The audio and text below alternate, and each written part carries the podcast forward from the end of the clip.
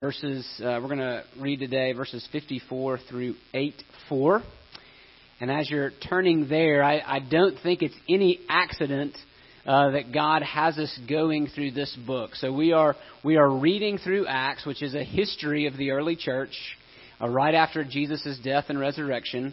And in it we see jesus engage the world through his early followers and I don't think it's any accident that we're studying this book at a time when we too need to learn how to engage the world in Jesus' name. Uh, particularly at a time uh, not only cultural and social turmoil within our country, we have the race tensions, we have sexual identity tensions, all of the things that are happening politically and culturally in our country desperately needs the good news of Jesus. Uh, on top of that, of course, we have the pandemic as well, which causes many to be fearful and afraid and hopeless. Again, we, our, our world, our country, our city needs the good news of Jesus. And so we're going through this book, learning how to engage the world uh, in Jesus' name. And two weeks ago, uh, when we were in the book last, when I was here last, we met a man named Stephen. Uh, and Stephen is on trial for his life. He is being accused of blaspheming God, of insulting God, because he has spoken against God's law and God's temple, or supposedly so. And in Judaism, that's a death sentence. And so Jesus, uh, so Stephen is defending himself before the Jewish Supreme Court, the Sanhedrin. Uh, and what we saw Stephen tell his accusers just a couple of weeks ago was basically this you're the ones who are guilty. You're the ones who have missed God. You're the ones who are blaspheming Him. You who, uh, who should uphold God's law are actually the ones who are neglecting it. And you have not only missed His Messiah, His Savior, but you actually killed Him. As you can imagine, that, uh, that did not make Stephen's audience very happy. And so uh, we're going to pick up the story now and see what happens next. Acts chapter 7, verse 54. Now, when they heard these things, they were enraged, and they ground their teeth at him. But he, Stephen, full of the Holy Spirit, looked intently into heaven and saw the glory of God and Jesus standing at the right hand of God. And he said, Look, I see the heavens opened and the Son of Man standing at the right hand of God. But they cried out with a loud voice and stopped their ears and rushed together at him. Then they cast him out of the city and stoned him. And the witnesses laid down their garments at the feet of a young man named Saul. And as they were stoning Stephen, he called out, Lord Jesus, receive my spirit. And falling to his knees, he cried out with a loud voice, Lord, do not hold this sin against them. And when he had said this, he fell asleep. And Saul approved of his execution. And there arose on that day a great persecution against the church in Jerusalem. And they were all scattered throughout the regions of Judea and Samaria, except the apostles. Devout men buried Stephen and made great lamentation over him. But Saul was ravaging the church and entering house after house. He dragged off men and women and committed them to prison. Now, those who were scattered went about proclaiming the good news of the word. The grass withers, the flowers fade, but the word of our God stands forever. May he bless the reading and the hearing and now the preaching of his word. Amen. I want to tell you about Miriamu. Miriamu lives in Nepal. And in Nepal, it is illegal to convert to Christianity. And Miriamu became a Christian in 2014. But when it became too difficult for her to travel to uh, a church for worship, she decided to start one in her own home. And her neighbors, who are not Christians uh, were greatly annoyed by this. They were alarmed, and so one Saturday, a neighbor approached Miriamu and told her that her house, where the church was meeting, Miriamu's house, was actually on her neighbor's property.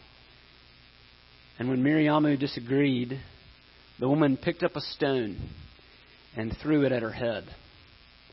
And she continued to stone Miriamu. And as she stoned her, she threw the stone. She kept shouting, We must chase the Christians from this place. They are destroying our religious environments. Miriamu was taken to the hospital, suffering from deep gashes on her face and neck, along with internal bleeding. She still finds it difficult to speak, wrote uh, a Christian worker who was helping her. But she wants to forgive her neighbor, who she believes will come to know Jesus one day. Astounding, You may be, you may remember, uh, if you were here then, the story of Wang Yi uh, and Early Rain Covenant Church in Chengdu, China. Uh, we prayed for uh, Wang Yi and for his church in the December of 2018 uh, because Pastor Wang and 200 of his members were arrested. Uh, so, Pastor, his wife, and 200 members of the church were arrested. Uh, and after a year of imprisonment uh, in t- December of 2019, uh, Wang Yi was finally sentenced to nine years in prison uh, for subverting the state and illegal business operations, false, uh, false accusations. Before he was arrested, Yi prepared uh, a statement that was to be read and disseminated publicly should he be detained longer than 48 hours. I want to read you some of the excerpts from that statement. If God decides to use the persecution of this communist regime against the church, to help more Chinese people to despair of their futures, to lead them through a wilderness of spiritual disillusionment, and through this to make them know Jesus. If through this he continues disciplining and building up his church, then I am joyfully willing to submit to God's plans. For his plans are always benevolent and good. Mind you, he's been falsely accused, unjustly imprisoned uh, for over a year before receiving a sentence of nine years. I will joyfully submit to God's plan. If this is, if this is what God will use to draw people to Jesus, then I'll joyfully submit. He goes on. I hope God uses me by means of first losing my personal freedom to tell those who have deprived me of my personal freedom that there is an authority higher than their authority, and that there is a freedom that they cannot restrain, a freedom that fills the church of the crucified and risen Jesus Christ. I hope that God uses my loss of personal freedom to speak to my captors of a freedom that they cannot restrain astounding. I, read those and uh, those stories, and they just seem strange. These people seem superhuman. I'm not sure that uh, that I would think and speak the same if I were in those if they were in their shoes. But it's clear that people like Wang Yi and Miriamu and Stephen are different. They see differently. They speak differently. They respond to unjust treatment and suffering differently. They don't see themselves as victims, but as victors. How does that happen? And if this morning you're a believer in Jesus, what would it take for you to speak that way, to think that way, to feel that way? Well, let's take a look at Stephen uh, and see what Stephen can teach us about uh, this different way of thinking and speaking, this different kind of story, because that's what this is. Stephen is living in a different story. He has a different motive. He has different goals. He has different dreams. He is, he is turning away from the narrative and the story that we so often uh, cling to, and he is inhabiting a different story. He's actually reenacting Jesus' story.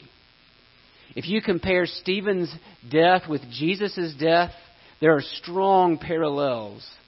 Jesus, uh, Stephen is simply following in Jesus' footsteps. How? Uh, one, one Scottish preacher uh, put it this way this is normal Christianity.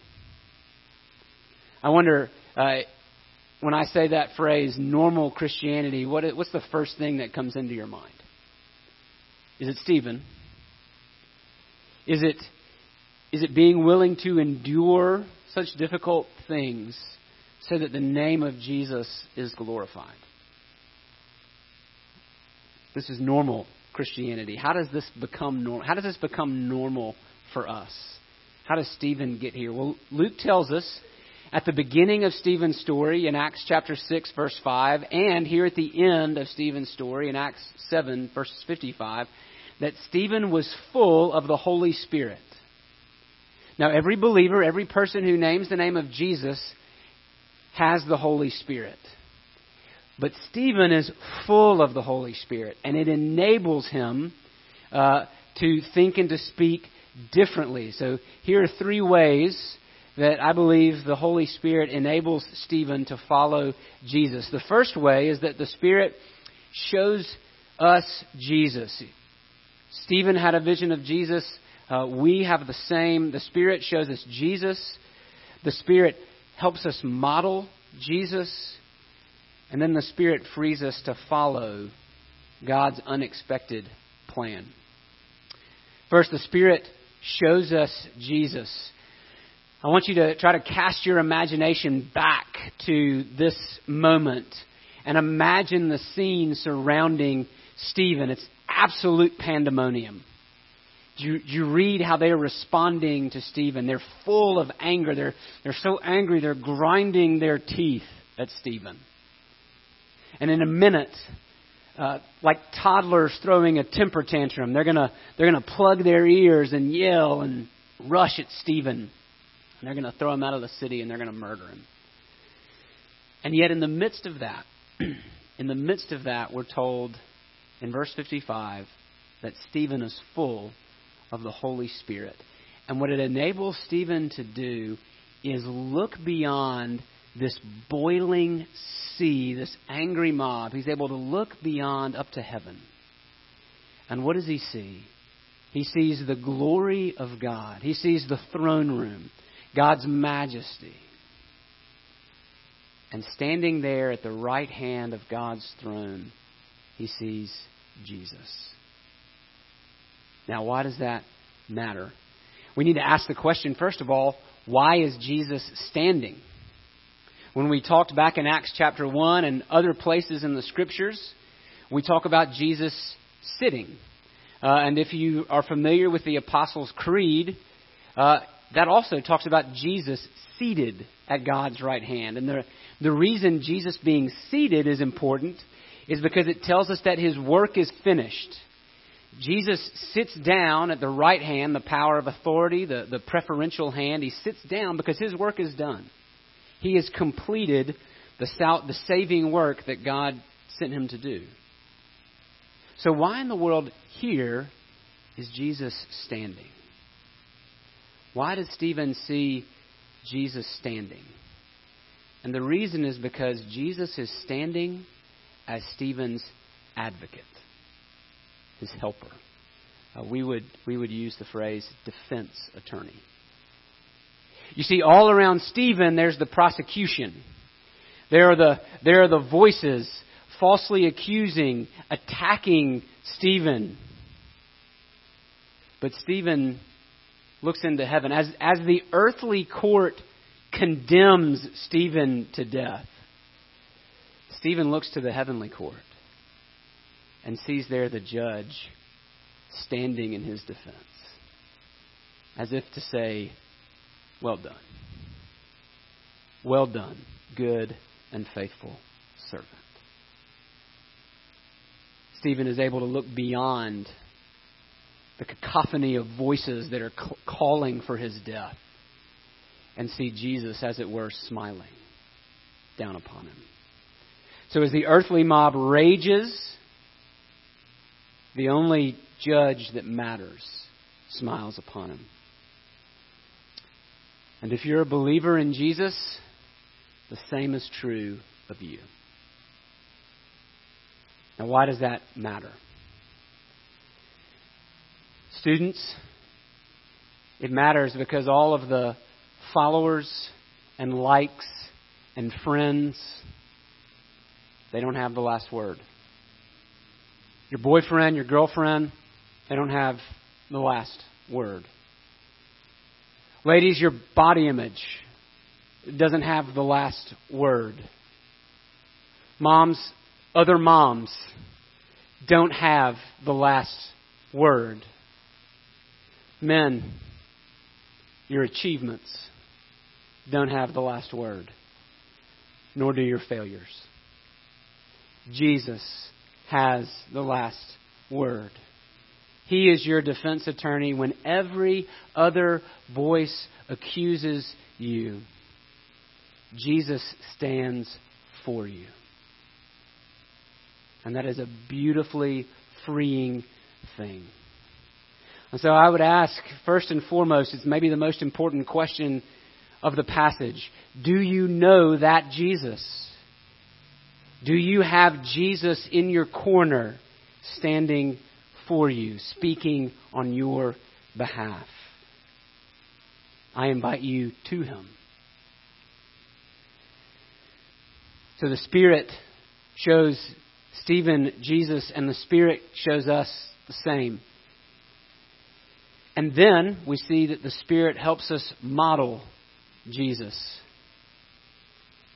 As soon as Stephen says what he says, that he can see the Son of Man standing at the right hand, this mob loses its mind, as mobs are wont to do.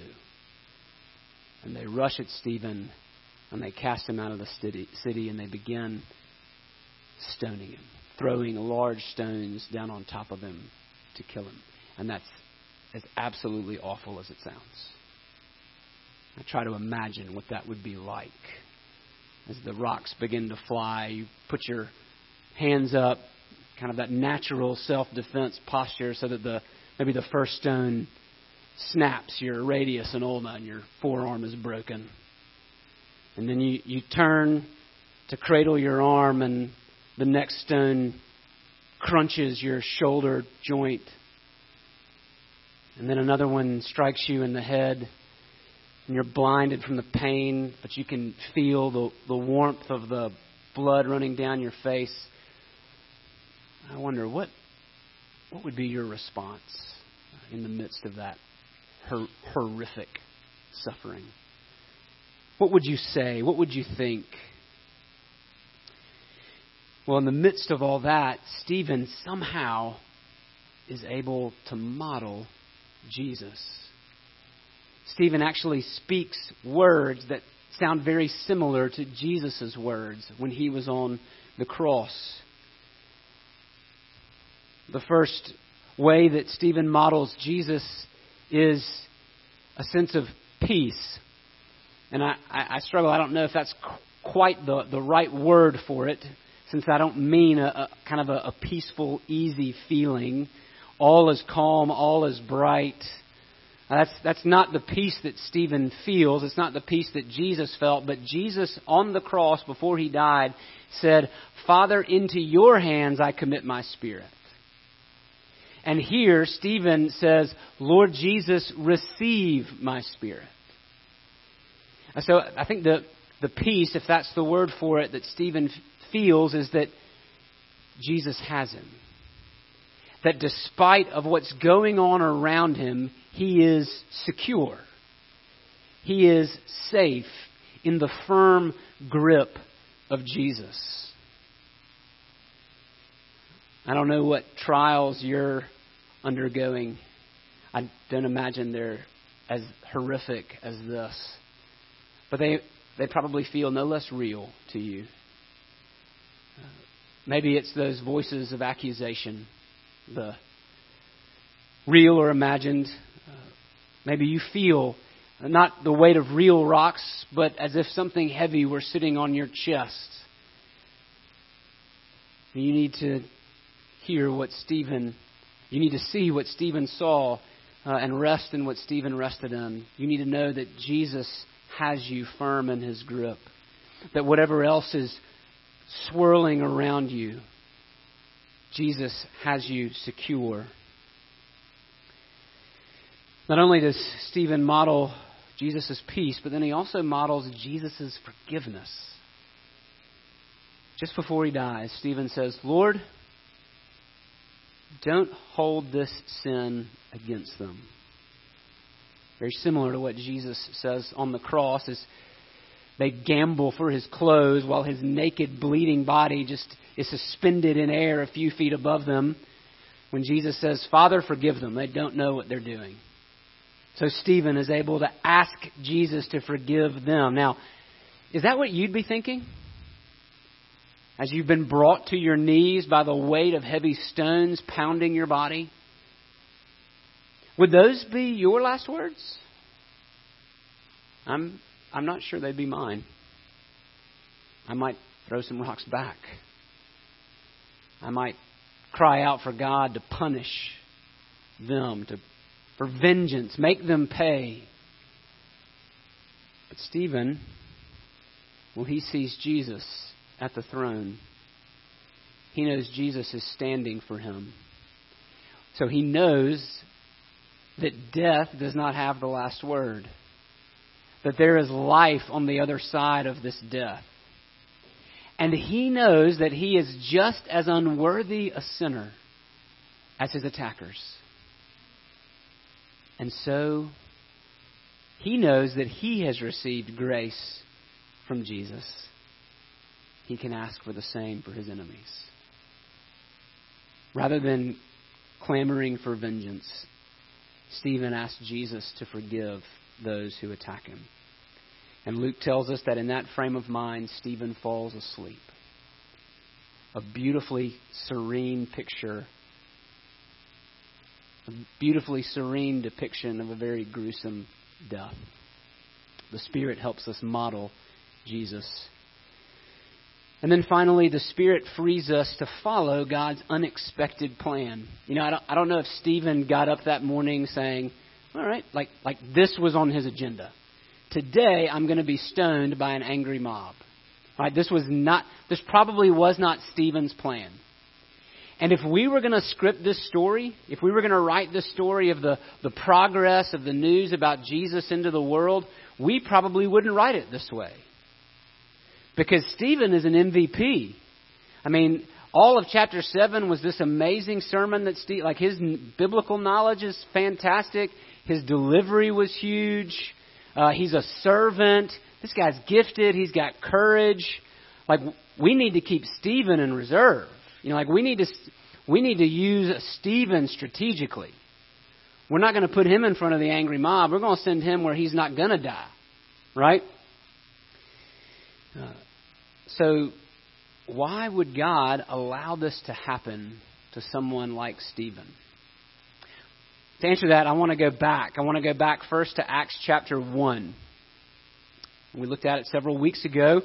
But I want us to look at Jesus. We need to be reminded of Jesus' mission strategy that he gives in Acts chapter 1, verse 8. he says this But you, this is Jesus talking, you will receive power when the Holy Spirit has come upon you. That's what happened in Acts chapter 2. And then you will be my witnesses in Jerusalem, in Judea and Samaria, and to the end of the earth. So Jesus gives this three stage mission. And phase one, Jerusalem, that's where we are, right? Acts chapter 2 through Acts chapter 7, we're in Jerusalem. But now notice what happens. Look at Acts chapter 8, verse 1. There arose on that day a great persecution against the church in Jerusalem, and they were all scattered. Where? throughout the regions of Judea and Samaria. What was the second phase of the mission? Judea and Samaria. Jesus uses the death of Stephen to propel the church into the next phase of its mission. Now that's that's not how we think, right, in modern American evangelicalism. Right? This This idea, this idea of death bringing life, right? We, we run the opposite direction. We want power. We want influence. We want acceptance. And so the way of the cross uh, is like cancer to us. We, we want to avoid it. We want to go the opposite directions. We do not want that. But that's precisely what God uses to move the church outward. And what did we read in verse 4? Those who were scattered went about proclaiming the good news of the word. So as they went, they didn't keep quiet. They didn't hide in caves and tunnels. As they were scattered, they went about telling other people about Jesus. So, in a very unexpected twist, those who thought they were stamping out Christianity, God's movement, were actually propelling its growth forward. That's how God works. We want to avoid weakness and death, but God actually uses those things to grow His church. Tertullian, a believer in the second century, a time of intense persecution, said this The blood of the martyrs is the seed of the church. Wow. How different is that than the way that we typically think? One more thing I want us to see, and it's, uh, it's how Jesus answers Stephen's prayer. What did, what did Stephen ask for? He said, Don't hold this sin against them. I don't know if you noticed, but there's someone in the crowd actually overseeing this execution. And his name is Saul. And in just a few chapters, we're going to meet Saul again. Right now, Saul is the chief persecutor of the church. He's, he's executing no knock warrants on all the homes of the Christians, and he's dragging people to prison for proclaiming Jesus. But in just a matter of months, Jesus is going to arrest Saul and is going to turn his life around. And the chief persecutor will, come, will become the chief proclaimer. So Jesus answers Stephen's prayer by already, already the seed is planted in Saul's heart. And that's how God's unexpected plans work. He takes an enemy and he turns him into a friend. He takes those who were stomping out or trying to stomp out and stop God's work and actually makes them tools of that work to continue. And what that means for us is that the Holy Spirit frees us to rest in God's plan rather than force our own. Rather than saying, no, this is the outcome. This is where we're going. This is what I want to do. When we see Jesus on the throne and realize that He is reigning and defending us despite what may happen to us on earth, we can say, okay, Jesus, Wherever you lead, that's where we'll go. Whatever it may cost, it's worth it. Jim Elliot, uh, maybe a name you are familiar with, a missionary to the Auca Indians uh, in South America, died at the tip of a spear. He died as one of the people who he was trying to reach for the gospel plunged a spear into his heart. He wrote in his journal before he died, He is no fool who gives up what he cannot keep to gain what he can never lose. He is no fool who gives up what he cannot keep, his life, his stuff, his safety, to gain what he can never lose eternal life with Jesus forever. Do you have that confidence? Do you know that Jesus? I invite you to, to trust him this morning. Let's pray. Oh Lord Jesus, thank you for standing for us, for being our defender and friend, and for enabling us to look at a world and people and even neighbors that may be hostile to us and to trust you to follow you, to reenact your story again and again and again, all for your glory and our good. We pray it in Jesus' name. Amen.